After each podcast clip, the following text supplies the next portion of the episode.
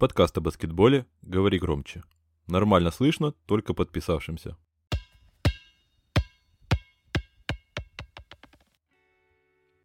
Короче, анекдот. Заходят как-то раз в бар русский, украинец и белорус, а бармен им и говорит: «Вы, собака, замахали, где уже mailback? Сколько можно? Мы две недели назад вам вопросы отправляли, там уже все поменялось в эн би эй триста раз». А вы только сели mailback раз- рассказывать. Дорогие друзья, я вас приветствую. Как раз русские, украинцы, белорусы выходят на связь. И сегодня мы таки добрались до ваших вопросов. Я понимаю, конечно же, что прошло некоторое время, но по большому счету ничего кардинально не изменилось. Как обычно, Егор Старков, его голос вы, вы слышите прямо сейчас. И вместе со мной... Макс Коршунов, Максим. Да, всем добрый вечер, всем... всех поздравляю, что вы нас слышите, наконец-то, спустя две недели. Я, я надеюсь, вы скучали по нашим трем голосам. И Дмитрий Герчиков, Дима. Привитание всем сисек и котиков, для того, чтобы вы не обижались, для того, чтобы вы не держали на нас зла.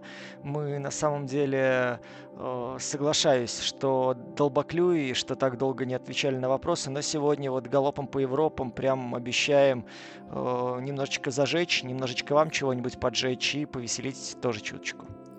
Да, у меня была заготовлена, конечно, идея поговорить про... клипы, которые были сняты в Украине, у нас есть такая история. Немножко мы поговорим про музыку, но сегодня, думаю, все-таки обойдемся без этого. А жаль, конечно. Это для... тема, наверное, для отдельного подкаста. Можете написать, кстати, нам в комментарии, интересны ли вам будут подкасты на не совсем баскетбольную тематику. Возможно, иногда, там раз в месяц, собраться, может быть, постримить, может быть, записать подкаст, но на какие-то сугубо лайфстайловские темы, какие-то футбол, сиськи, порно. История а, украинского порно за десять лет, ну, например. Ну, это вот как раз выступление наших команд в Еврокубках в этом сезоне, это примерно о нем. А, в общем-то, друзья, вот там вот внизу под этим видео, или где вы там будете слушать, есть комментарии, пишите, оставляйте свое мнение. Ну и, конечно же, не забываем, сейчас скажу в самом начале, ставим лайки, ставим подписки, оставляем свои отзывы, может быть, даже дизлайки, если все равно вы их не увидите, но мы о них будем знать. И можем переходить, наверное, к нашим баранам. И первый вопрос как раз очень важный, поскольку у нас тут присутствуют два человека, которые так или иначе причастны к разваливанию баскетбольного контента на мегого. И честно говоря, когда я задав... писал про то, что вы можете задавать нам вопросы, и в том числе про мегого, я не совсем имел в виду, что мы техподдержка. Друзья, я просто скажу сейчас свою боль. И, честно, мы никак не можем повлиять на громкость там рекламных роликов, мы об этом знаем, но и знают об этом прекрасно люди, которые над этим работают. И я уверен, что над этим работают. Мы можем судить и рассказывать только о том, что касается комментаторского цеха. И я могу просто быстренько сказать, что над тем, чтобы выпилить сетанту с украинского медиапространства, вроде как работа, работа работается, может быть, в ближайшем будущем и в Украине появится мегого, насколько я слышал. Но это такое. Вот как раз вопрос и просьба, наверное. Новички. Новички, наконец-то, вот уже прошло сколько, матчей тридцать, где-то треть регулярного чемпионата, пишут: прошу подкаст про новичков, ставь своего Канингема на первое место, но про других тоже расскажи свое мнение. Друзья, без проблем, мы с Максом в прошлом году конкретно занимались новичками, сейчас, думаю, в три головы мы еще умнее станем и обязательно, обязательно запишем ролик и про новичков. Это такие самые основные вопросы, друзья. Про, пробегусь про ним, по ним быстренько. И вот первый сочный вопрос, пе- первая ягодка. Вопрос задай, за, звучит так. Зачем тебе сто пиков, если ты пикаешь как мудак? Или что ждет Оклахому?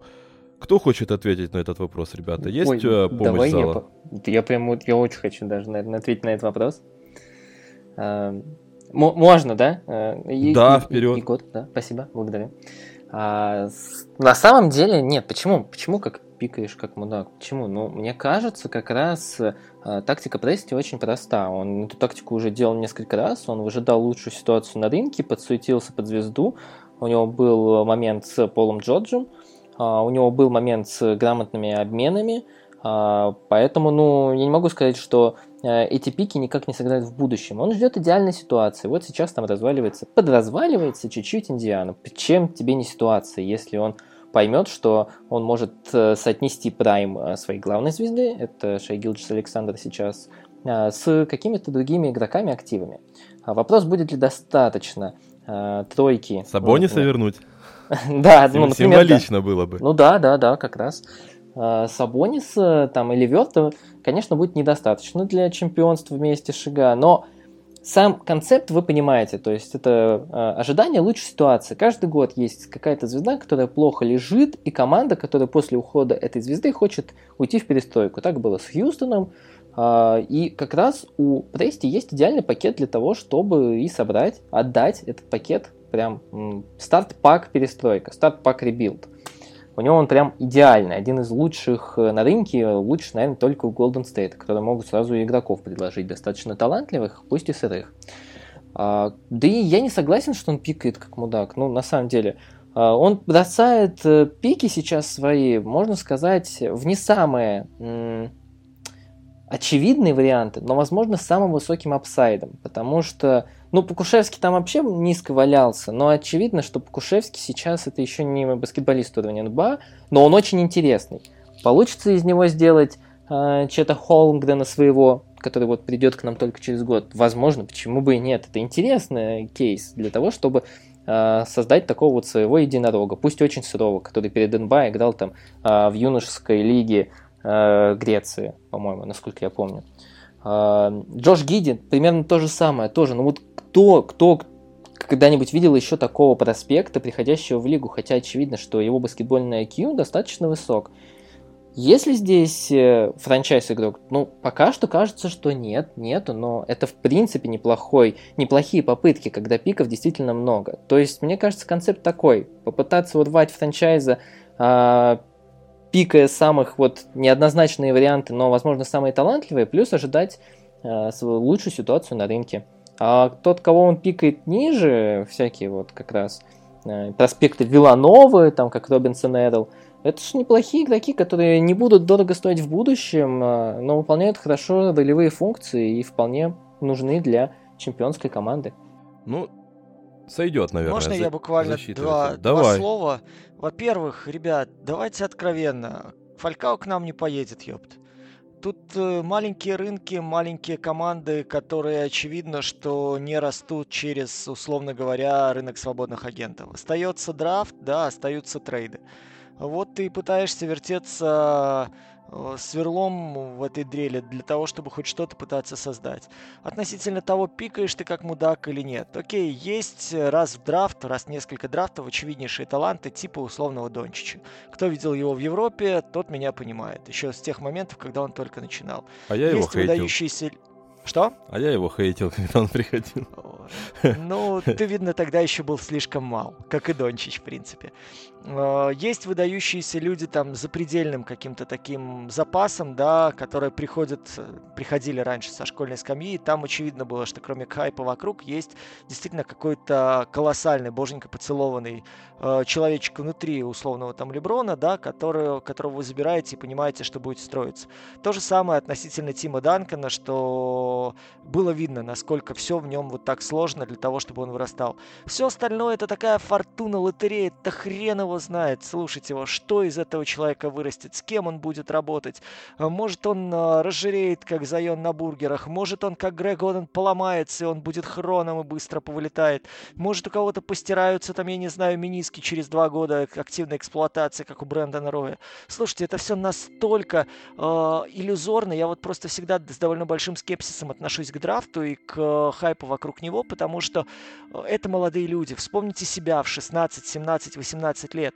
Может кукуху сорвать на ровном месте, и весь ваш прогресс, на который закладывается, вот то, что вы идете последовательно и растете, просто полетит тартарары, потому что вы замутите на первом матче с Лизой Энн, и на этом все, ваша карьера закончится. Не говоря уже о том, что вас может подкараулить Кардашьян и своими булками прихлопнуть вместе с вашей карьерой. То есть здесь все это настолько... Ты можешь набрать просто авоську этих пиков, как Дэнни Эйндж, и сидеть потом на них, чтобы тебе покалывало попку, надеясь на то, что ты будешь прям феерическим дальше чуваком на рынке свободных это агентов. Факт. И что... И все это приводит к тому, что вы потом можете капитально обосраться и обнаружить себя вообще просто с иллюзорным каким-то там запасом, балансом для того, чтобы построить команду. А на деле, если у вас нет тренера с идеей, тренера с стилистикой, если у вас нет штаба, который может хотя бы в чем-то конкретно вас прокачать, если у вас нет философии, с которой вы собираетесь расти, и вот приходите, как Рик Карлайл, играть с двумя большими и суете обоих больших на периметр и заставляете их там находиться восемьдесят пять процентов времени от совместного времяпрепровождения, а при легком составе убираете одного из больших, а второго оставляете в углу как угрозу, ну бляха-муха, какие тут пики, о чем здесь говорить, ребят. Поэтому единственный вот момент, который я хотел бы сказать относительно Оклахомы и то, что меня бесит сейчас, ну окей, люди собрали какой-то, какой-никакой костяк, люди оставили там какой-то колоссальный запас платежки. Но ёпрст, минус семьдесят три. Серьезно? После этого мы вообще о чем-то рассуждаем в контексте А. профессиональной команды, Б. серьезного вектора развития и В. стратегии через пики расти в чемпионский коллектив. Ну, да гиди не было. Потом... Да даже если потом это все соберется в чемпионскую команду, и все будут говорить, ох, смотрите, с чего они начинали, как низко они упали. Слушайте, минус семьдесят три, ребят, о чем мы говорим? Это вот к разговору, да, о потенциале, заложенном там в Гилджес-Александре, в Дорте, в Дорте Сон Софос. Вот самая реальная оценка ваших всех перспектив, вашего запаса и вашего потенциала. Поэтому я не знаю, я из этого бы вообще не делал культа и больше бы, наверное, обращал внимание на то, кто куда пытается развивать команду, кто пытается... скажем, совершенствовать, в какую область игроков и на кого стоит обращать внимание. Я вот тут, кстати, ну, с Димой соглашусь, это отчасти кейс Феникса, и вот сколько лет Феникс не мог выиграть, хотя состав у него был талантливый, но при этом вот не было построения этой чемпионской культуры, они в тупую сливали, и а, смогли они вернуться только когда у них пришел правильный тренер с там, умелый мотиватор Крис Пол, когда пришел, тогда они стали действительно хорошей командой. Но вот сейчас бы я по Оклахоме прям вот так не был бы критичен, наверное. Все-таки сейчас они пытаются играть в какой-то свой баскетбол. Я не скажу, что у них очень хорошо вырисовывается картина, но они пытаются играть достаточно правильно. То есть это не вот прям не из бухты-барахты, как это было у Хьюстона, когда э, Грин и Поттер вместе пытались что-то придумать. Там вот действительно идея мне казалась достаточно призрачной. Но вот если они не будут добавлять ветеранов и действительно играть на победу, вот в следующем уже сезоне, вот это, да, действительно меня будут вызывать, вызывать большие вопросы, как они собираются выстраивать культуру победителей в ближайшие годы. Ну, окей. Давайте так, мы тринадцать минут потратили на одну Оклахому. Я думаю, болельщики Оклахомы будут очень довольны тем, что мы действительно раскрыли тему и поделились своими мнениями. Во всяком случае, вы двое. Я, честно говоря, по Оклахоме мнения не имею, потому что я ее практически не смотрю, поэтому я не могу сказать, что я видел там какие-то конкретные мысли. Да? Если как... что, Никита Белоголовцев напишет в своем канале. Так он и спрашивал. На наш, э, на наш посыл. Никита, привет. Я надеюсь, ты в порядке, жив-здоров. Я и... думаю, да. Я думаю, Никите можно поставить, оставить здесь приветик. Я думаю, он будет слушать этот подкаст. Поэтому меня конкретно пропесочили за Херба Джонса. Поэтому...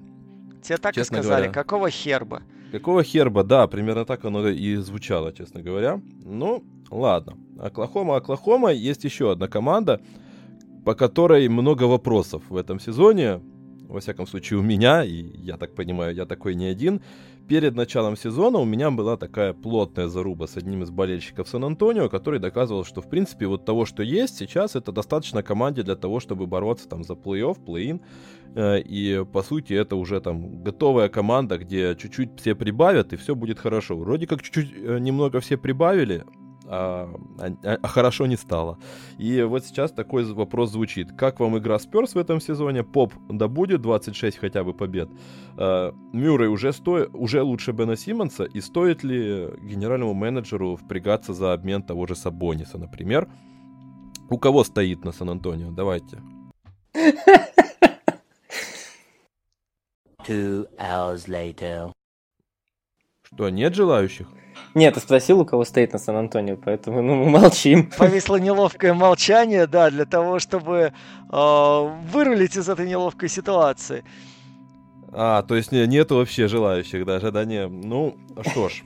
Нет, ну ладно, давай так, я можно не на все вопросы буду отвечать. Мне не нравится игра Сан-Антонио, мне не нравится то, что они делают. Ты недавно писал вот про Пёртеля, как они пытаются сделать из него что-то вроде Сабониса.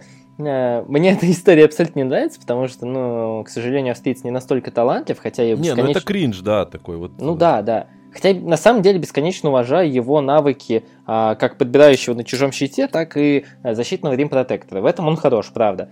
А, и плюс мне очень нравится Дежонте Мюррей. Я признавался там вот на подкасте с Пикин Ток. Мне очень нравится Дежонте Мюррей в этом сезоне. Я прям действительно в восторге от того, как он прогрессирует. Он для меня один из претендентов на самого прогрессирующего, но все остальное полный отстой, мне вообще не нравится. Мне... Это просто команда без, э, ну, с, не... с огромной нехваткой таланта. Э, добудут ли они двадцать шесть побед? Я считаю, да, добудут во второй половине сезона. Э, возможно, даже где-то двадцать восемь тридцать. Э, не знаю, там, на какой результат это потянет, явно, я думаю, не плей-ин. Вот, но Дерек Уайт... Келдон Джонсон, человек, который... Я не, я не понимаю Келдона Джонсона в современном баскетболе. Я не понимаю этого человека с телом э, атакующего защитника, но функционалом Зайона Уильямсона. Я, я не знаю, как ну, с ним можно играть, правда. Ну, наверное, сделать из него какого-то слэшера не могу пока представить, честно. Будем молиться, ну, если бы были болельщиками Сан-Антонио, пусть болельщики Сан-Антонио молятся на... Дэвина Вассела и Джошуа Прима, что на самом деле вот они-то поталантливее, вот где-то там новый Кавай есть. Ну или надеяться Слушайте, на обмен Сабониса. Пожалейте деда, вот мы сейчас пятнадцать минут э, целовали в попу с, э, Оклахому, да, по сути это сейчас Сан-Антонио такая же ерунда, но там чуть-чуть люди постарше, там средний двадцать пять, двадцать шесть, ну, двадцать четыре, да, плюс-минус. Там такой же сброд сейчас собран, люди мои дорогие. Ну о чем мы с вами говорим? Ну давайте посма- посмотрим. Ну там один Макдермотт понимает хоть как выбегать из-под заслонов. Там три с половиной человека суммарно могут подумать о защите. Слушайте, если из э, Милуоки выбросили Брина Форбса, которого в плей-офф вообще не подпускали никуда, в да, более-менее решающие факт. Моменты играть в защите. О чем мы говорим? Дрю Юбанкс выходит на позицию центра. Да если бы разрешали ношение оружия, в Сан-Антонио бы дробовики на игру приносили. Как только он туда выходил, стреляли бы все.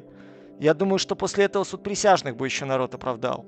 Ну что ты так, Дрю Юбанкс милашка. Он старается хотя бы. Он ничего не умеет, но он очень мило старается. Это, это Кевин Лав на очень того, минималках. Что... Прямо бета-версия Кевина Лава на минималках.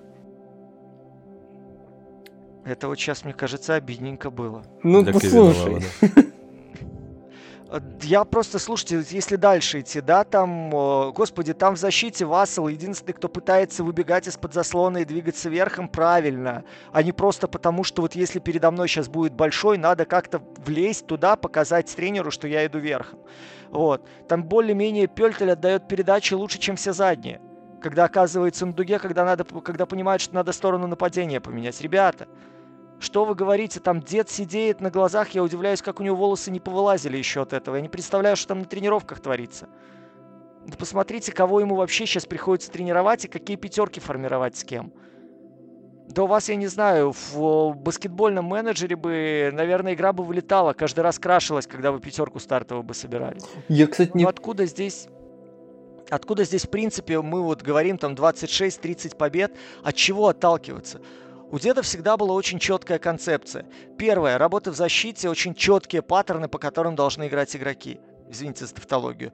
Второй момент. Это организованное нападение. Четкий схематизм для того, чтобы вы хотя бы понимали линии, по которым вам надо двигаться. Вы держите в уме два вот этих вот сета, которые должны проходить за двадцать четыре секунды. И вы четко знаете направление движения. Покажите мне сейчас э, в Сан-Антонио пять человек, которые запомнят две комбинации подряд, которые их смогут осуществить, не сбиваясь и реагируя по ходу на то, что случается на сильной стороне, когда вы находитесь на слабой.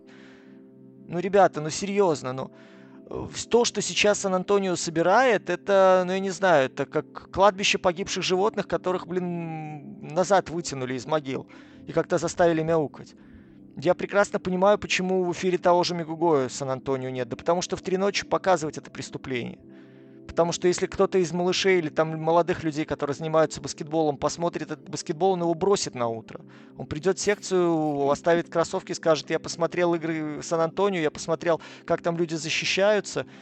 Все, как бы, баскетбол закончился. Ну, слушай, я тебе могу тут э, проапеллировать. Э, если, например, я приду в секцию баскетбола, я скажу: ребята, я видел, как Дрю Юбанкс играет, почему я не могу играть в эн би эй? Это как бы палка о двух концах. Он играет, значит, и я могу. С другой стороны, тут нет худа без добра, есть какая-то мотивация для людей.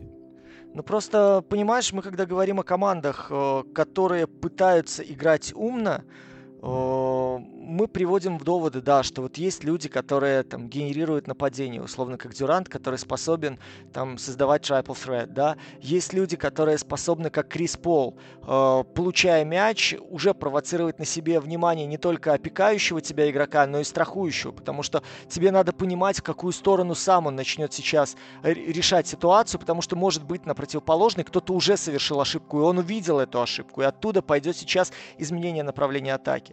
Здесь, получается, Дежонте Мюррей берет мяч в руки, и, собственно, в, это, в этот момент атака заканчивается. Что там остальное может быть? Это игра через заслоны. Я удивляюсь, вот, честно говоря, у меня нет метрики под руками, я не настолько вот, да, готов к сегодняшнему подкасту, чтобы просто посмотреть уровень заигранности Флекса в Сан-Антонио в нынешнем сезоне. Комбинация, при которой вообще не надо думать. Мне кажется, что там частотность ее довольно высокая должна быть. Я Просто честно... потому, что иначе это не запустить. Я, честно говоря, вообще не понимаю. Вот я, в принципе, согласен, согласен с общим а, пассажем и блестящей метафорой от Димы, что а, Сан-Антонио – это кладбище домашних животных, но я не согласен, кстати, вот с посылом, что деда жалко. Мне кажется, по-моему, дед инициатор всего этого, инициатор того, что в какой ситуации они сейчас попали, что у них нехватка таланта. И я не соглашусь, что здесь нет пяти игроков, которые не могут вообще думать. Тадеуш Янг умный игрок достаточно, играет мало, но умный. Пёртель, то, что его сейчас так используют, это вопрос к деду, а не к тому, что э, австриец глупый игрок. Дэвин Вассел вполне обладает неплохим баскетбольным эм кью, как и Даг Макдермотт, Дерек Уайт. Дежонте Мюррей, ну, вот ты его критикуешь, не знаю, мне кажется, он как раз играет в рамках своей роли. То, что там заканчивается комбинация на нем, и то, что он плохо разыгрывает, двигает мяч, так ну а с кем? Ну... Тут у меня, на самом деле, больше вопросов к тому, почему они играют так топорно, почему они не используют, не раскрывают навыки Дежонте Мюррея, не раскрывают какие-то комбинации, которые могли бы строить, а играют в какой-то странный, архаичный баскетбол, который, ну, не особенно и приспособлен к этой команде. Я, в принципе, не вижу, вот, опять же, давай, да, исходя из того, кто там что. Окей, Тадеуш Янг умный, но не играет много. Но в одном этом предложении, мне кажется, уже... как бы заложено то самое противоречие, которое взрывает мозг и не вяжется с тем, что происходит. Ну, тут вопросы к деду, опять же, но... Вот. Для меня, ну, вот из того, что я вижу, да, то есть, если у человека есть концепт, он старается под него как-то собирать людей. Если этих людей ты не собрал, ты либо меняешь, либо отказываешься. Дедушка пробует дотянуть до уровня хоть какого-то, целый ряд людей, которые, в принципе, мне кажется, под эн би эй сейчас, ну, под современные реалии, в принципе, под те скорости, которые есть, он не приспособлен. Но если у тебя есть такой продукт, ты с ним будешь работать. У тебя, прости господи, Бен Симмонс Лу говорит: если меня к деду обменяют, я пойду туда пешком. Ну, согласитесь, это тоже сейчас о многом говорит, что человек действительно видит, как под руководством Поповича прокачивают сильные стороны те люди, которые в других командах оказываются бревнами. Это, ну, кстати, вот этим... кстати, про, брев... про, про бревна. Тут было, было вопрос у нас а, среди а, мейлбэга. Пёртель — это лучшее бревно в лиге, полено в лиге. Ну, смотря что знаю, считать нав... поленом. Ну да, смотря что считать поленом, потому что, например, Андре Драмонд не полено по баскетбольным навыкам, но в голове полено. Поэтому, ну, знаешь, я бы выбрал бы австрийца, не Драмонда, ну, ну ладно. Да, поэтому я, честно говоря, на стороне Пёртеля. Извините, что я вклинился, продолжать. Да, здесь и продолжать нечего. Я просто исхожу из того, что есть четкий посыл, есть четкий бэкграунд у тренера, который умудряется доводить игроков с, ну, с отрицательного уровня до хотя бы приемлемого. Здесь ему, ну вот посмотрите, за последние три года, мне кажется, посбрасывали вообще, э, как у КВНщиков есть папка «Отстой», вот, так и здесь. Есть такие игроки, которых ты просто сбрасываешь, потому что надо там или платежку облегчить, или ты понимаешь, что ну, вот, он уперся в потолок, и там хоть чем его бей, он этот потолок не пробьет. И в этом смысле, ну, мне кажется, очень показательные Макдермотта, э, Макдермотта и история Брина Форбса. Вот. Ну вот он сейчас пытается хоть что-то сделать, но если ну, ты ж свои мозги человеку в голову не вложишь. Ну, вопрос... упрощать, упрощать игру, ну а что это даст? Ну вот давайте представим, что еще проще игра Сан-Антонио станет.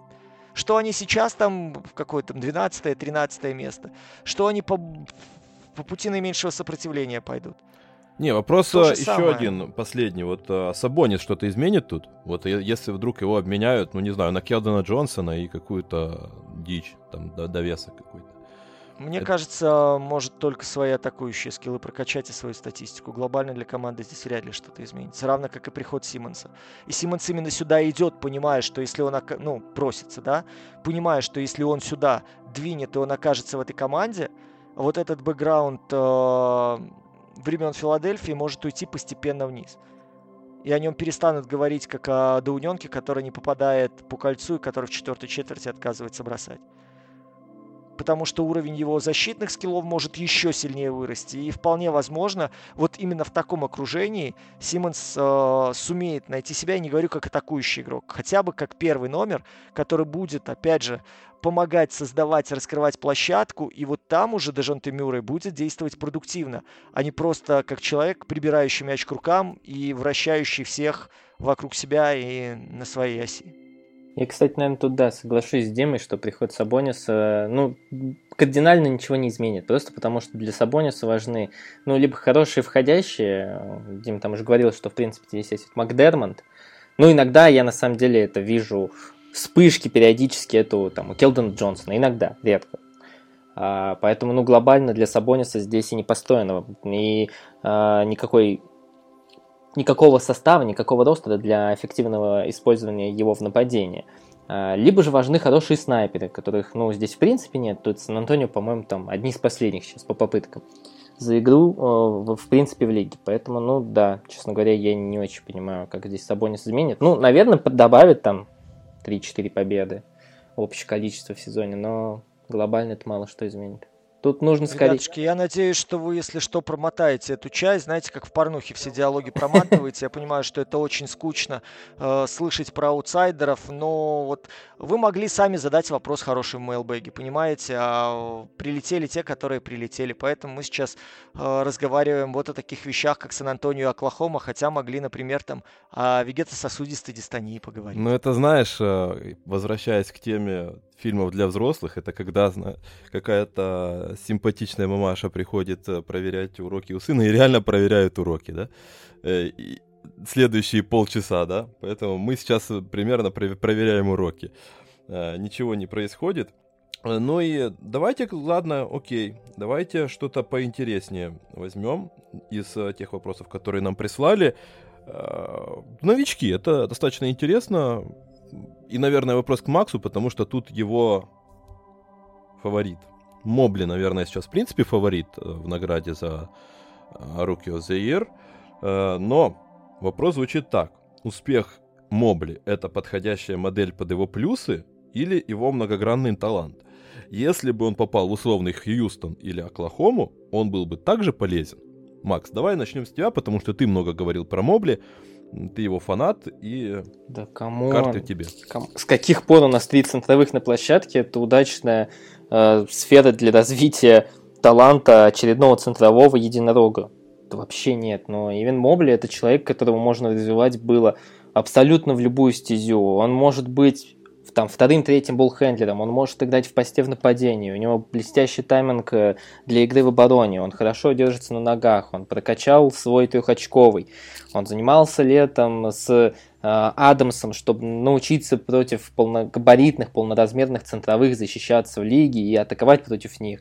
У него настолько богатый сейчас функционал, который он начал демонстрировать с самой первой игры, он был бы полезен плюс-минус, мне кажется, в любой команде. Ситуация в Кливленде, это, это знаешь, это вот как система образования в СССР, ты развиваешься не благодаря ней, а вопреки ней, вопреки ее. А, поэтому, ну, не знаю, мне кажется, вот в какую бы команду Мобли не засунуть, он бы везде бы подстраивался под ситуацию и демонстрировал свои таланты. А таланты у него действительно многогранные. Прямо сейчас я вот не могу сказать о каких-то его минусах. Меня раньше смущало его не настолько низкий центр тяжести, то, что он будет отлетать от игроков, но он научился вроде бы и этому противостоять. И даже небольшой вес по меркам центровых, в принципе, он компенсирует, опять же, таймингом, выбором позиции. Мне кажется, ко второму сезону он исправит там свои недочеты в физике, подкачается где-то. Мы помним, как эволюционировал тот же там Янис. А у Мобли не настолько схожа работоспособность. Я, кстати, могу сказать, извини, вклинюсь, не так давно комментировал матч Филадельфии. Там показывали как раз в каком-то из перерывов, из, ну, из тайм-аутов, из Эмбида в две тысячи пятнадцатом. Это просто... А, ну это, да, я, честно говоря, уже подзабыл просто, как он выглядел в две тысячи пятнадцатом. Это же были точно такие же ножки-спиченки и... и высокий центр тяжести. И как бы я такой, вау. Ну, то есть... Слушай, он когда только в Канзас приезжал, он выглядел еще хуже, поэтому... Ну да, это интересная история. Поэтому у Мобли, у которого, ну, есть доступ к лучшим тренерам, он подкачается ко второму и третьему сезону и станет абсолютной машиной, если его не поломают в Кливленде. Но я бы, вот честно, к роль лучшим Кливленда... тренерам и к лучшим чебуречным. Ну да, я бы вот роль Кливленда прям вот снизил бы в оценке э, игры Мобли до минимума, честно. Дим, у тебя есть мнение по Мобли? Я... не буду здесь много разглагольствовать. Для меня как раз-таки то, что у Кливленда сработала эта модель, подчеркивает еще больше, насколько хорош Мобли и насколько молодцом тренерский штаб, что на это пустился. Потому что это одно из самых неочевидных решений года вообще. Второй момент – это то, насколько сейчас они распределяют и балансируют обязанности, да, вот между Марканином, Мобли, Алленом, насколько внутри эта работа точечная ведется для того, чтобы человека поместить в наиболее комфортную для него нишу, и здесь я, кстати, отталкивался бы прежде всего от Марканина, потому что для него это, наверное, был самый такой сложный момент, чтобы... Э- адаптироваться и понять, что вот с этими двумя, условно говоря, прямыми конкурентами, да, вот то, что не получается в Индиане, здесь это получилось, и это еще нашелся один уровень взаимодействия. Вот это для меня, наверное, самая крутая история. То, что у Мобли отличные задатки, вот то, о чем говорил Макс сейчас, это как бы очевидно, это очень много перед драфтом все рассказывали, но то, как он адаптировался, то, как он э, интегрировался в эту систему, вот это, наверное, самый главный профит, о котором стоит говорить. Хотя Хотя для меня, опять же, вы меня сейчас, наверное, сожжете на костре, для меня умнейший именно игрок э, с этого драфта – это Скотти Барнс, именно по мозгам. А по я, тому, кстати... Не-не-не, я даже ничего не буду говорить, да, тут. Я... Соображает. Я, я люблю таких людей, потому что у меня в свое время, когда я что-то пытался делать в баскетболе, пытался пыжиться, э, знаете, это бывает, ты головой понимаешь, а сделать ничего не можешь. Я с, с тех пор самых очень люблю людей, которых нет... возможно, очевидного преимущества в антропометрии, в скорости каких-то очевидных прям вот перевесов, да, за которые ты цепляешься и дальше развиваешь, и от этого отталкиваешься, а которые используют мозг для того, чтобы выбиться в топ. Вот, ну, как условно там Дрекслер, да, условно там, я не знаю, Детлеф Шремф, вот такие люди моего кумира, тот же, отчасти Баркли тот же, окей, давайте его сюда запишем. Вот в этом смысле мне Барнс ближе. Но то, что делает Мобли внутри вот этой структуры атипичной, это очень круто, и здесь я бы вот роль Кливленда как раз-таки не снижал бы, потому что на фоне вот этого... э, логичного образования и на Мобли стали обращать внимание больше, я думаю, что и с ним как раз-таки видя, что это работает, начали трудиться больше внутри команды. Под него начали искать модели взаимодействия, комбинации, какие-то, какое-то движение дополнительное, чтобы где-то его, может быть, разгрузить, подстраховать, чтобы, опять же, ротация была комфортная для этих трех больших. Это все вот сходится в том, что его звезда сейчас зажигается. Потому что если бы он попался в систему более прямолинейную, окей, давайте скажем, сейчас в Новый Орлеан он попадай, и оказывайся условно под, ну, я понятно, что это, знаешь, как фантазии, да, влажные, что оказывайся он сейчас под Волончунасом, но он бы был в довольно ограниченной структуре, в довольно ограниченной схеме и на довольно ограниченных минутах. И весь его талант, вот это вот все, опять же, то, к чему возвращаемся. Был бы Хербом Джонсом, короче. Все его перспективы, они бы были заключены в очень четкие э, структурные модели, за которые нельзя было бы выходить. При том, что у тебя еще и тренер такой, который колеблется очень часто в ситуациях, когда, наоборот, мне кажется, следует отпустить игру. И тогда эффект был бы в разы меньше. Эх, ребята, все равно Каннингем к концу сезона всех этих ваших Мобли, Барнсов отправит по известному направлению. Вы еще просто не дошли до этого, не созрели. И Но... немедленно выпил, как сказал бы Венечка Ерофеев. Да. Давайте еще интересный вопросик, но я, скажем так, немножко стартера добавлю, как в блюдах, в ресторанах, да. Вопрос, который интересует лично Егора С. из города Бровары. Наверное, к Диме сначала, предыдущий был Максу. Дим, вот как ты относишься к Эндрю Уиггинсу прямо сейчас? Потому что у меня возникла серьезная дискуссия с, неко- с рядом болельщиком, даже так скажу, Golden State, которые доказывают, что, по сути, пора забывать про разговоры о Эндрю Уиггинсе как о части какого-то пакета, да, условного, про который мы говорим уже несколько межсезоний, да, наверное, два года, уже полтора. И что, по сути, никто Golden State не нужен. Уиггинс это и так... Киборг-убийца! Он там лучший игрок в защите прямо сейчас, если говорить про персональную защиту там на периметре и так далее. Вот начнем с оценки Эндрю Уиггинса прямо сейчас. Вот как ты к нему относишься? Мне просто интересно. Смотрите, мой посыл, опять же, дискуссионный, но у меня такое отношение к Уиггинсу уже несколько лет, и оно не меняется еще со времен Миннесоты. Если сейчас э, Golden State получает пак, э, предложение трейда, да, в который надо включать Уиггинса, но Golden State понимает, что как минимум он ничего не теряет. Будет ли проведен этот трейд? Я думаю, да, потому что все понимают, что приход Клея и хороший апгрейд защитный, вот как раз-таки от того, что ты отдашь Уиггинса и получишь еще что-то сверх, это будет огромный плюс. Ну и плюс, если это более-менее стабильно бьющий. Потому что идея Уиггинс сейчас лучший защитник один на один для меня нонсенс. Объясню почему. Golden State ставит свою защиту на сменах, на самых крутых в эн би эй. Golden State управляет ключевой защитой Харрисон Бар... Э, фу, Харрисон Барнс, боже, Дреймонд Грин. Прости, прости, господи, что ж такое. А, и от Грина идет постоянный подсказ, постоянная ротация, постоянный контроль дистанции на сменах, постоянное видение того, как и где съедать пространство для того, чтобы команда не проседала. Второй момент – это работа Адамса, включая вторую резервную пятерку Golden State, которая, может быть, не всегда держит стабильно отрезки, но при этом сохраняет более-менее нужные, да, вот эти вот нужный гэп, который потом отыгрывает условный карри. Для меня сейчас очевидно, что все сплетни, которые, все слухи идут о трейде, Golden State так или иначе рассматривает для того, чтобы, сбросив Уиггинса, получить еще что-то, что позволит закрыть вот этот последний крестовый поход. Они видят, судя по всему, что Клей приходит в более-менее нормальную форму и как минимум, ну, даже если на тридцать-тридцать пять процентов себя он вернется, это будет очень серьезный апгрейд для, для нынешней команды. Они видят, что сейчас есть возможность сыграть на тех же молодых ребятах, на их разговоре об их талантах и, всунув Уиггинса, получить готовую там, звезду, не звезду, но человека, помогающего бороться за чемпионство. Они на это пойдут. Третий момент, который меня смущает в Уиггинсе. В плане атакующем, в плане защитном. Это человек, оказывающийся в другой системе, на что он повлияет положительно. Где гарантии того, вот опять же, система Golden State уникальна тем, что одно присутствие Карри на площадке провоцирует даблы. как минимум активную работу страхующего, как минимум активная интенсивная работа постоянно против плеймейкера. Люди, которые включаются в его опеку, должны освоить огромный объем работы.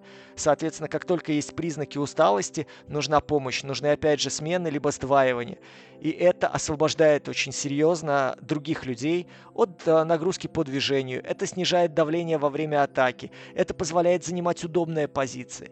Если ты оказываешься в коллективе, где нет такой суперзвезды, да, и нет такого фокуса внимания, много ли останется у Уиггинса возможностей быть на таком типа прокачанном высоком звездном уровне? Ну, как его котируют те люди, с которыми ты споришь. Опять же, мы его помещаем в ситуацию, когда он оказывается игроком стартовой пятерки, который должен брать на себя и который должен влиять. Смотрим на процентаж, который у него есть, смотрим на уровень стабильности, на вот эту синусоиду. Ну, в моем понимании, это не, не тот человек, на которого вы будете полагаться не то, что даже в долгосрочной перспективе, а в отношении матча на стабильность отрезка. Поэтому, и... на мой субъективный взгляд, Golden State сейчас явно мониторит варианты трейда. Для них это очевидно, что последний шанс сейчас очень хорошо пройти регулярку, выйти хорошо, дай бог, что если все будут здоровы, на Запад и аккуратненько, подождав Феникс в финале конференции, дальше уже выходить на чемпионство. Вот, я как раз про это и был вопрос, на самом-то деле.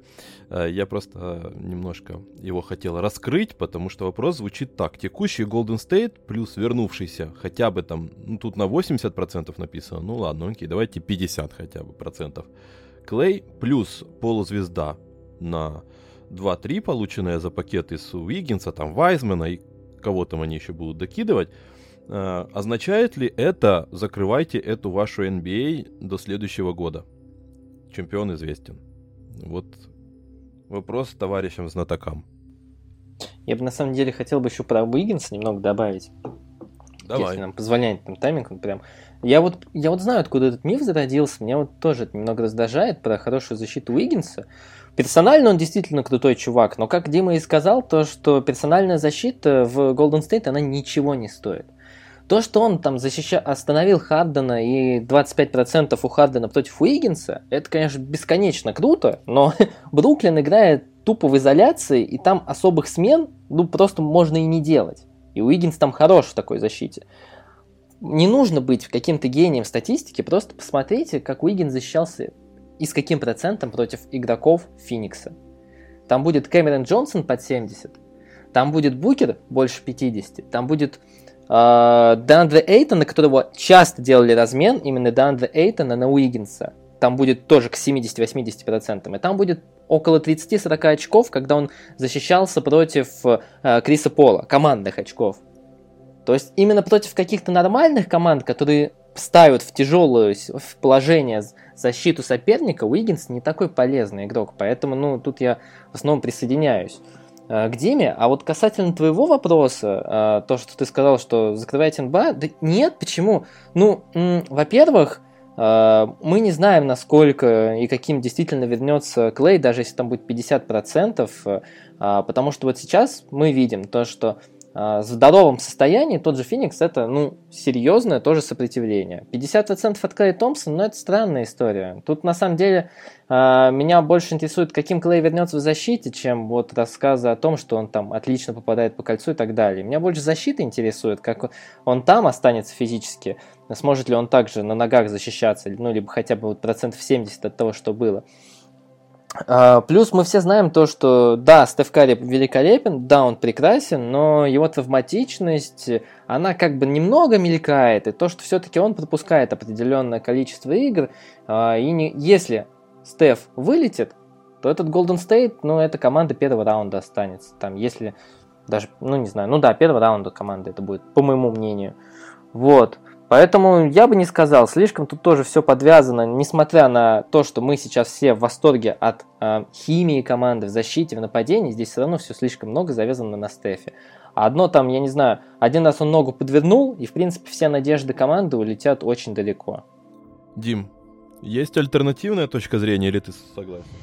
Я никогда, я вот почему ненавижу делать прогнозы всегда, потому что, знаешь, это настолько смешно выглядит в конце сезона, Ну вот э, мы понимаем, да, что Golden State в оптимальных кондициях, в топовом состоянии, это такая сумасшедшая угроза, которая играла и на темпе, которая играла на дальних бросках, которая играла на том, вот о чем я говорил, что центров сосредоточения внимания было очень много, э, и это позволяло растягивать оборону соперника. Плюс большие, классные, заслоняющие игроки, потому что э, заслоны — это одна из ключевых вообще составляющих была системы движения, учитывая то, что даже вспомните, как Богу, да, какие заслоны давал, насколько это сразу раскрывало э, перспективу, позицию для атаки, потому что э, моментально можно было уходить что вправо, что влево, широко закладывая вираж. То есть ты сразу получал полшага преимущества над соперником. И вот эти мелкие детали, вот вылетит у вас такой хороший заслоняющий игрок. Сейчас вот там Луни, да, пытается такую имитировать активность в этом смысле. Но даже без парня такого толка уже будет стопориться наступление. Поэтому я не буду говорить, закрывайте вашу эн би эй. Я до сих пор считаю, что самый э, состоятельный претендент на чемпионство в нынешнем году — это Феникс.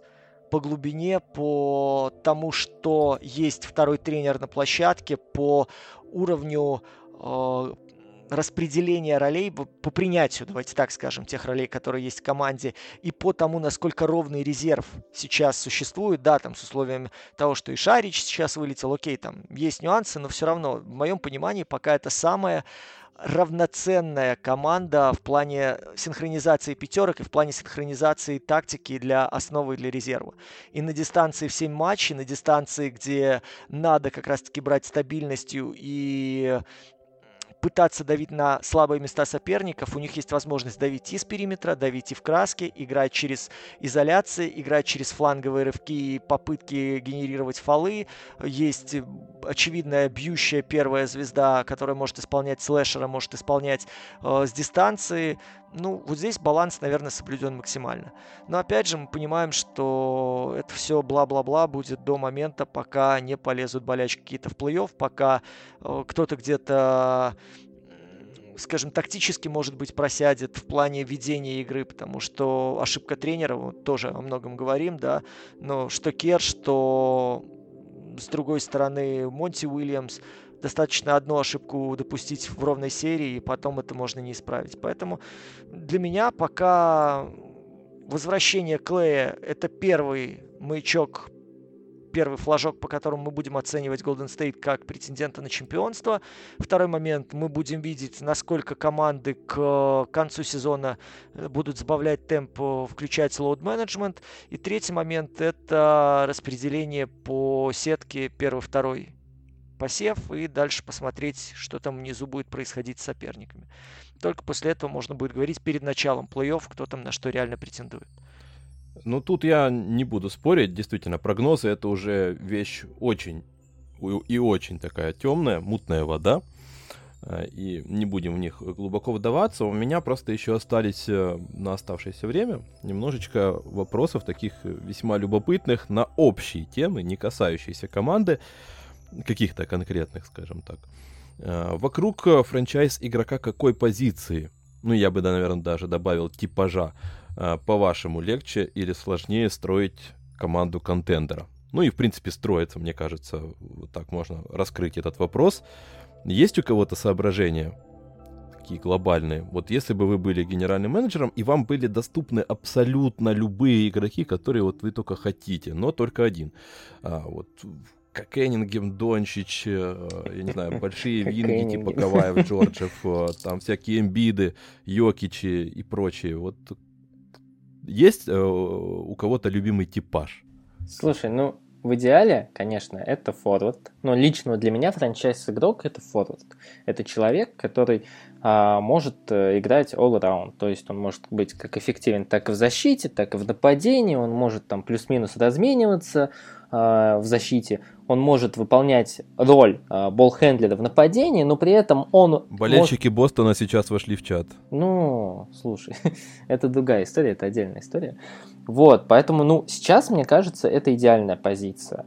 Я, наверное, большинство людей сказали бы центровой, но, если честно, я вот не очень-то сейчас вспомню команды, которые строились вокруг центрового и были эффективны в последние годы. Ну, а сложнее всего для меня все-таки, наверное, позиция либо атакующего защитника, либо разыгрывающего. Вот честно. Ты должен быть либо совсем уникумом вроде э, Стефа, который, ну, он разыгрывающий, хотя по факту и атакующий защитник, но построить именно целую команду вокруг этого человека, которая способна, э, где он способен быть главной звездой, сейчас это очень сложно. Но тут несколько причин. Во-первых, да, ты не можешь быть all-around игроком, ты всегда будешь э, достаточно вот легкой мишенью, практически всегда в защите. Мне от этого очень сильно нравится концепция Торонто, что сейчас они хотят сделать. Они хотят вот поставить там пять плюс-минус игроков, которые могут играть э, одинаково хорошо в защите, одинаково хорошо в нападении. И мне кажется, это вот концепт будущего. Концепт будущей команды эн би эй, где все могут размениваться на всех, все могут исполнять э, практически, да, од, од, практически разные роли в нападении. Вокруг разыгрывающего все-таки, мне кажется, сейчас, ну, построиться практически невозможно. Исключение есть, вот, конечно, Крис Пол и Стеф Карри, но, опять же, успешных ну, кейсов... Что? Да. Даллас, Атланта, Дончич. Ну, Даллас, я... давай так. Тут даже можно расширить, да? Давай, не, я давай вот так, почему смотри. сказал про типажи, да? Не, не, не, не, потому что Янг и Дончич разные типажи. Не-не-не, смотри, вот как раз я не совсем согласен, что Лука Дончич именно разыгрывающий вот именно в э, консервативном значение. Это все-таки человек, который выше ростом, чем разыгрывающий. То есть, ну, про то, про что... это, да. Да, вот то, что я говорю про форварда, то, что вокруг форварда надо строить команду, это форвард, который будет болл-хендлером. Я не веду к Леброну, конечно, там, или вот Янису, но человек, который физически способен э, играть на уровне э, в плане розыгрыша, в плане ведения мяча, как разыгрывающий, как маленький игрок, сохраняя работу ног, сохраняя видение площадки как маленький игрок, но при этом и способен выполнять функции большого бигмена. То есть быть универсальным игроком, потому что универсальность это все-таки, ну, как мне кажется, главный скилл текущего времени. А, а Лука Дончич, да, он разыгрывающий, согласен, но все-таки у него несколько там другие данные, его нельзя назвать каноничным разыгрывающим, вот который приходил на ум, говоря о разыгрывающих там десять-пятнадцать лет назад. Ну, про Трей Янга пока что ничего не могу, честно говоря, сказать, потому что Трей Янг это, конечно, великолепный игрок, но как франчайз я пока не могу сказать, что это точно правильное решение строить команду вокруг Трей Янга, у меня к этому есть, ну, некие вопросы. Дим, у тебя есть любимый формат игрока? Смотрите, сейчас эту идею я уже несколько сезонов провожу в жизнь. Просто не так давно присоединился к команде MEGOGO, чтобы задолбать их э, всех зрителей в эфире этой идеей. Леха Швед, с... да, все-таки? Сейчас э, стирается вообще идея как таковая игроков позиционных. Есть игроки функционала, то есть конкретный функционал, который тебе выдается. Вне зависимости от того, ростом ты двести двенадцать двести пятнадцать или ростом сто девяносто два. То есть у тебя есть конкретная задача, которая в, опять же, игровой системе облегчает жизнь всем остальным и помогает двигать мяч к кольцу соперника. Очевидно для меня, что сложнее всего строить игру вокруг первого и пятого номеров. Изначально вот в старом европейском формате и в старом классическом баскетболе считалось, что ты, наоборот, должен взять первого и пятого, а остальные уже доберутся. Если у тебя есть ключевой разыгрывающий, который видит поляну, заигрывает э, всех остальных и умеет играть двойку с центровым, и центровой, соответственно, который способен поставить заслон и побороться за отскок под кольцом, все, костяк команды у тебя есть. Сейчас это совершенно иная ситуация. Чистые разыгрывающие никому не нужны. Они уходят в прошлое, разыгрывающие без броска в принципе не рассматриваются, потому что их проще всего отсечь от остальной команды, и все, команда вырубается. То же самое центровой, такого доминирующего толка, почему вот всякие уайтсайды потеряли вообще всякий смысл, да? И мы не вспоминаем, вот говорили сегодня об Индиане, помните, там сколько народу было тал- талантливого высокого, или Милоки, если мы там к Джонам Хэнсонам уйдем, к Лэри Сандерсам в ту сторону, которым сыпали уйму денег, потому что они зависимы от мяча. Центровой, который не получает мяча, а центровой, который работает только на заслонах, опять же, из-за энергозатратной системы он очень быстро вылетает. Он выдыхается и не приносит толком пользы. А учитывая то, что сейчас мяч гуляет по периметру и раскрывают площадку практически все с первого по пятый, в таких игроках, ну, как бы смысла нет. То же самое, когда мы говорим вот, да, там, о каких-то классических понятиях, типа атакующий защитник, который в основном бьет со спотов, который должен движением как-то пытаться, или одним своим присутствием, да, там, движением я имею в виду выхода из-под заслонов, или одним своим присутствием на слабой стороне оттягивать соперника, никто на это сейчас внимания не обращает. Если будут играть смены каждый с каждым, кто успеет, тот и останется. Еще дай бог, чтобы мяч туда на слабую сторону перевели. Объективно, что сейчас, да, вот человек формата... ну, опять же, старой закалки, да, если мы старым метражом меряем, человек формата два-три, способный работать от прохода с достаточным атлетизмом, и человек, который обладает броском довольно стабильным, вот это вот э, генератор очков, который, в принципе, нужен каждой команде. И вот когда вы вспоминаете Дончича, Дончич сейчас, в принципе, работает как раз по этой системе. И если бы у него было, осталась вот эта рама, как при ста семнадцати килограммах, но скорость, как у стокилограммового, вот тогда действительно мы бы в полной мере говорили о том, что это плеймейкер с ростом два и ноль, который ходит в проходы, атакует с тэбэки средние, атакует с отклонением, атакует издали, при этом не боится контактной борьбы и в защите переключается с один по три без всяких, вообще без всяких проблем. Вот это вот, да, человек сейчас современный, вокруг которого строятся команды. Посмотрите, почему сейчас, да, вот э, разговоры о голеадорах типа Макколума, которые могут набирать там по тридцать, по сорок очков за матч.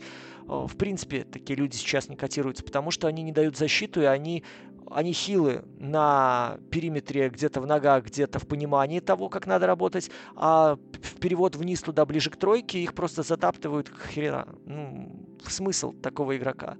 То же самое, вот если пройтись по еще совсем недавним звездным исполнителям, да, там э, насколько пересмотри, пересмотрелись, переигрались котировки. Стеф, который не идет в проходы, но он генерирует броски, он генерирует сумасшедший объем, который, правда, падает с возрастом сейчас. Плюс это делается на огромной скорости. Плюс он обладает передачей, которая заигрывает таких же бьющих людей. Но вот это вот вопрос системы. Я могу приводить в пример всегда Орландо, когда играл с Дуайтом Ховардом. Помните, когда там была система Ван Ганди четыре один? Когда четыре бьющих рассыпались на периметре, а Ховард либо получал вниз из-за того, что все растягивались и, открывался, и открывалась краска, либо собирал под кольцом все отскоки и давал вторым темпом. Вот вам история того, как вообще произошла переоценка ценностей. Сейчас такой формат вообще никем не удивит. Сейчас люди, наоборот, будут меняться каждый с каждым, подбирая в себе в состав всех людей два, два ноль три, два ноль пять, которых можно, просто ротируя игроков на периметре и за счет переключений, нивелировать атаку соперника. Так что я бы исходил из габаритов, из функционала. То есть вот мой герой это два ноль три, два ноль пять с хорошими ногами, бьющий среднедальний, бьющий дальний, идущий в проход. Все, дальше уже мы понимаем, что чудесный атлетизм, как у Яниса, бывает один на миллион, но такие трудяги, как в свое время был Кавай, который брал во многом в защите за счет и атлетизма, и длины рук, и того, как он интенсивно двигался, вот такие люди всегда будут оставаться в цене.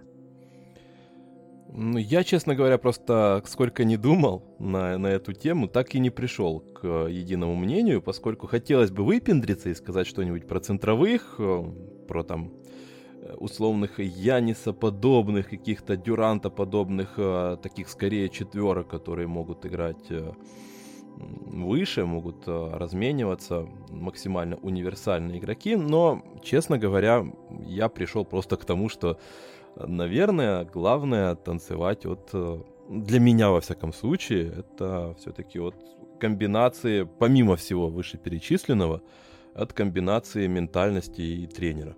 Потому что тут все-таки тоже очень многое зависит. И, и как видите, сколько мы, друзья, обсуждаем, это, наверное, к автору этого вопроса, все это ведет к тому, что нет оптимального, конечно же, рецепта. И у каждого свои какие-то предпочтения. При этом мне кажется, что все-таки, да, тренер — это и, и в первую очередь ментальность, интеллект игрока. Это едва ли не главные элементы в построении абсолютно любой команды, потому что какие бы у тебя ни были данные и что бы у тебя там не было по твоим способностям, какие-то длина рук, первый шаг и так далее, ты все, практически все, да, если ты не какой-нибудь там Трей Янг, который уже не может побороть свою физиологию, то все остальное можно где-то скрасить за счет того, что ты максимально умный игрок. И еще один вопросик быстренько. Вопрос, который раскрывает, раскрывает наше экспертное мнение. Кто сколько матчей смотрит в день? Спасибо за внимание. Друзья, признавайтесь, кто вообще смотрит этот баскетбол? Да нет, мы же просто вот собираемся, смотрим по протоколам статистику и потом рассказываем вам, что... Что мы здесь насмотрели? В газетах причем. Да, у нас в Киеве, да, газеты продаются утренние с баскетбольными раскладками. Ну, на самом деле у меня выходит, вот если все хорошо, ну, минимум два, два, ну, не считая обзора, два полных матча. Вот. Если удается как-то выкроить чуть больше времени, то я смотрю кусками те игры, которые мне интересны в плане вот где-то результата, в плане изменения счета, в плане какой-то игровой структуры, которая мне симпатична. Но хотелось бы больше, это понятное дело, что... Ну, мне кажется, если ты работаешь в эфире, ты должен стараться вообще все игры отсматривать, но, к сожалению, пока работа комментатора не позволяет, скажем так, заниматься своим любимым делом и успевать платить по всем счетам, которые приходят. Макс? Я, я просто тупее Димы, я смотрю больше, но понимания меньше. Вот когда начался сезон, вот за исключением последних двух недель, вот смотри, у меня выходило, наверное, не считая вот выходных, это пять игр, там где-то я две ухватывал по ходу дня, там в дороге и так далее. И на выходных, так как я могу там вот жить по э, не своему часовому поясу, я там захватывал, ну, старался там две игры. Ну, то есть, как там по таймингу идет восточная, потом западная. А, еще две захватывал. Ну и получалось даже, я вот сейчас сам в шоке, девять игр. Последние две недели, честно, э, подскатился и там смотрел три-четыре игры. Сейчас вот вроде хочу и могу, и смогу вернуться в ближайшее вот время в темп своих первых недель.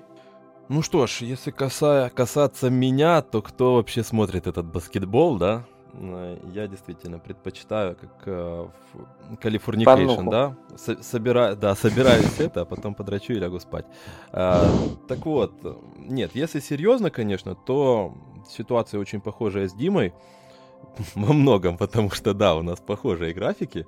Но у меня еще накладывается то, что у меня есть еще основная работа футбольная, на которой, на которой я работаю более или менее, скажем так, в основное время суток, там с девяти до девяти, да, в, этот, в этом промежутке, в дневное время, поэтому у меня чаще всего получается это именно в формате, когда я стараюсь дождаться ночью в лайве, матч чаще всего Восточной конференции. Наверное, кто читает меня регулярно, примерно подозревает, что Восточную конференцию я смотрю чуть-чуть больше и знаю о ней чуть-чуть, бо... э, чуть-чуть больше. Ну и, соответственно, плюс где-то там на работе, благо возможность позволяет, я досматриваю еще какой-то матч в записи. Но в основном получается именно так. Из-за этого я, честно говоря, как и Дима, согласен, что смотреть надо бы больше, но... Получается именно так, и вот из-за этого иногда вылетают некоторые команды, во многом потому, что они мне просто не интересны, типа Сан-Антонио или Оклахомы, простите меня, болельщики Оклахомы, но во многом именно из-за того, что, ну, я так понимаю, что лучше все-таки знать хорошо несколько команд, там я выбираю себе какой-то пул из команд, и, ну, я много могу там рассказать про Шарлотт, про Филадельфию, там, про Детройт, но... Меня бесполезно, например, спрашивать про Бостон. Ну, к примеру, просто вот из года в год я, у меня как-то Бостон улетает куда-то в трубу. Я его не особо люблю просто из-за этой зеленой секты. Ну и просто как-то у меня есть такие команды, которые у меня просто вот вылетают. Иногда это, к сожалению, такое бывает, и я просто держу пальцы, что меня не назначат на эти матчи. И благо, благо обо всем можно договориться и... чаще всего смотришь и комментируешь те матчи, в которых хорошо разбираешься. Ну и последний вопрос на сегодня, чтобы закрыть, он коротенький и адресован конкретному человеку. Дмитрий, почему вы не заводите телеграм-канал? У всех есть телеграм-каналы, даже у собаки, которая живет возле моего дома, есть телеграм-канал, и там уже больше, наверное, подписчиков, чем у нас. Поэтому где ваш канал? Ну, у всех же есть, вы же просто тогда не будете успевать мой читать, если все вот эти вот читаете. Если честно, друзья, я, я никогда не задумывался, мне пару раз добрые люди из Беларуси писали, говорят, ну, возьмись, ты ж там и комментируешь, и про футбольчик что-то можно было бы писать. Я просто сомневаюсь, что, в принципе, это кому-то может быть интересно. То есть, ну, столько вокруг в Рунете всего, люди пишут о баскетболе, столько всяких замечательных... людей, которые умудряются статистику так прошерстить, ну, до чего у меня никогда руки не будут доходить, в силу того, что, да, тоже несколько работы, нет времени. Мне кажется, что о футболе тоже столько всего много пишут, что вряд ли я что-то прям новое интересное скажу. я никогда об этом всерьез не задумывался, и, честно говоря, меня это немножко обескуражило, такой вопрос. Если это будет иметь смысл, если вот пацаны, которые со мной сейчас в подкасте жгут просто напалмом, как-то помогут на первых порах, подскажут, если у вас будет какой-то фидбэк, какая-то обратная реакция, вы набежите сразу в комментарии и расскажете, о чем вам было бы интересно читать, там о футболе, о баскетболе, о каких-то комментаторских э, закулисьях, да, и всего такого. Я попробую, я не знаю... В чем здесь огромный будет профит, я не ну, знаю... Лейтмотив нашего сегодняшнего подкаста про фильмы для взрослых, в конце концов, наверное, будет своя аудитория там. Да, насколько хорошо она поработала каналы. В верхних усах, да? Вот. Честно говоря, если это будет действительно кому-то нужно, то я попробую. Естественно, что там не будет о белорусском баскетболе, потому что... А он есть? Ну, потому что за это надо доплачивать, что писали о белорусском баскетболе, мне кажется. Ну, это уже вот, для Патреона, но... да, я согласен. Вот, но если будет интерес, то давайте попробуем. Просто, ну, подскажите как-то, придите, вот, может быть, в комменты к этому... к этому подкасту, да, или к Егору, или к Максу, куда-то в комментарии. Я могу пост сделать в телеге. Давайте, сориентируйте, я готов попробовать. Я, честно говорю, не уверен, что это кому-то надо. Я очень сомневаюсь, что, в принципе, это будет кому-то интересно. Но если да, то почему нет? По крайней мере, у меня есть фоточка с Дирком Новицки. Вот единственный пост, которым я действительно буду гордиться. Я и эту фоточку туда выложу. Я... Там поставите лайк. Можно просто... Я видел, кстати, еще... это... Забыл, ладно, мысль. Ну, в общем-то, фоткой с Дирком Новицким можно просто ради этого заводить телеграм-канал, и она будет просто там. И там, я думаю, своя аудитория всегда найдется. Это, кстати, основной мой аргумент про то, что в этом, наверное, прелесть телеграма, там всегда находится своя аудитория. То есть, про что бы человек ни писал, даже есть люди, которые, вон там, статуэтка Рассела Уэстбрука. Человек ведет канал от имени статуэтки эм ви пи Рассела Уэстбрука, и это все равно находит свою аудиторию. Это поразительно, я всегда удивляюсь, вот насколько многогранны все эти авторы у нас в Рунете, в русскоязычном телеграме, да, потому что там я, Макс, Джерри, да, если вспоминать, там ребята из Hi-Fi, они пишут очень по-разному, с разным уклоном, о разных вещах, и всегда люди находятся, кому-то ближе что-то одно, кому-то ближе что-то другое, но эти... Эти персонажи. И ребятушкам всем респект тоже, если будет у них какая-то возможность посоветовать или подсказать, или как-то на первых порах там поддержать, посотрудничать, я буду очень благодарен, потому что круто, что есть люди, которые любят баскетбол, круто, что есть люди, которые рассказывают о нем, э, круто, что есть люди, которые на разные голоса это делают. Не круто, конечно, бывает, когда... приходит кто-то и рассказывает, что вот комментатор MEGOGO редчайший долбоеб, что э, в, после трех часов эфира дважды ошибся и назвал э, человека, ошибся просто именем, да, Деандре Фокса, э, Диарна Фокса назвал Деандре Фоксом, ну, такое тоже бывает, потому, вот как раз, может, для этого телеграмму нужен объяснить, что когда ты комментируешь, условно, с пяти до девяти утра без перерыва, два овертайма на эмоциях, то, наверное, после уже какого-то третьего часа эфира все ошибаются, и это можно простить, и не писать, что надо бы его там анально наказать. Но здорово, что вы есть, ребята, очень круто, всем, всем респект, кто ведет телеграм-каналы, так что, ну, давайте попробуем, что ли. Привет Биг Бостону. Не, я не могу не передать. Да, да, да, я, так, я тоже хотел это сказать, потому что, да, пассаж, выпал, выпад получился в сторону конкретного автора, ну и для этого в том числе нужен телеграм-канал, для того, чтобы, когда что-то, вот знаешь, бывают такие моменты, как кто-то тебя зацепил, и у тебя так оно горит, а ты не знаешь куда, ни, ну, ни жене, ни кошке это рассказывать, она ни хрена не понимает, и... Ты, у тебя есть, благо, телеграм-канал, и ты там начинаешь объяснять людям, что ты, Вася, прав. Но, в общем-то, вот такая вот хорошая, на хорошей ноте, на интригующей, я бы даже сказал, ноте мы сегодня завершаем наш разговор. Появится ли у Дмитрия канал и о чем он будет, вы узнаете, наверное, в ближайшее время. А пока что я благодарю всех, кто дослушал до этого момента. Вы можете все-таки опуститься. Все, напоминаю, если кто-то еще забыл. Там где-то внизу есть кнопка лайков, подписок, колокольчиков, чтобы не пропускать подкасты. И Естественно, если это Google, Apple подкасты, то, соответственно, там тоже есть свои соответствующие элементы, да, которые говорят о качестве этого подкаста. И благодарен, конечно же, ребята, вам, Дима, Макс, спасибо, что все-таки мы собрались рано или поздно и записали, осилили таки этот mailback. Спасибо вам, спасибо, что позвали. Если народ будет за, может, даже на постоянной основе попробуем собираться. Ну, ребятушки, давайте какой-то фидбэк. Вы молодцы, если дослушали это до конца, даже на скорости три с половиной. Мой вам респект. Это было, наверное, очень тяжело. Ну, ну, надо надеюсь, было... Вас... Я ставлю этот э, та- тайм-код, чтобы Сан-Антонио, после Сан-Антонио где-то начинать. Я надеюсь, что вы останетесь с нами. Очень круто понимать, что есть люди, с которыми ты на одной волне. Очень важно осознавать, что есть люди, которые так же, как и ты. А судя по тому, сколько вы смотрите баскетбола, вы любите баскет намного больше. Да, Дима, спасибо за, бес... за беседу, за интересную беседу. Егор, спасибо тоже за интересную беседу. Спасибо, что всех нас собрал опять. Я присоединяюсь и снова поднимаю слова Егора о том, что вот почему-то у Димы есть сомнения в том, что нужно завести телеграм-канал, развейте их в комментариях, и присоединяюсь теперь к словам Димы по поводу того, что важен фидбэк, потому что, ну, давайте, может быть, поговорим не только о баскетболе, есть куча тем, которых можно поднять, потом, может быть, и стримерами станем, ой. А, поэтому пишите о своих пожеланиях в комментариях, мы обязательно их учтем.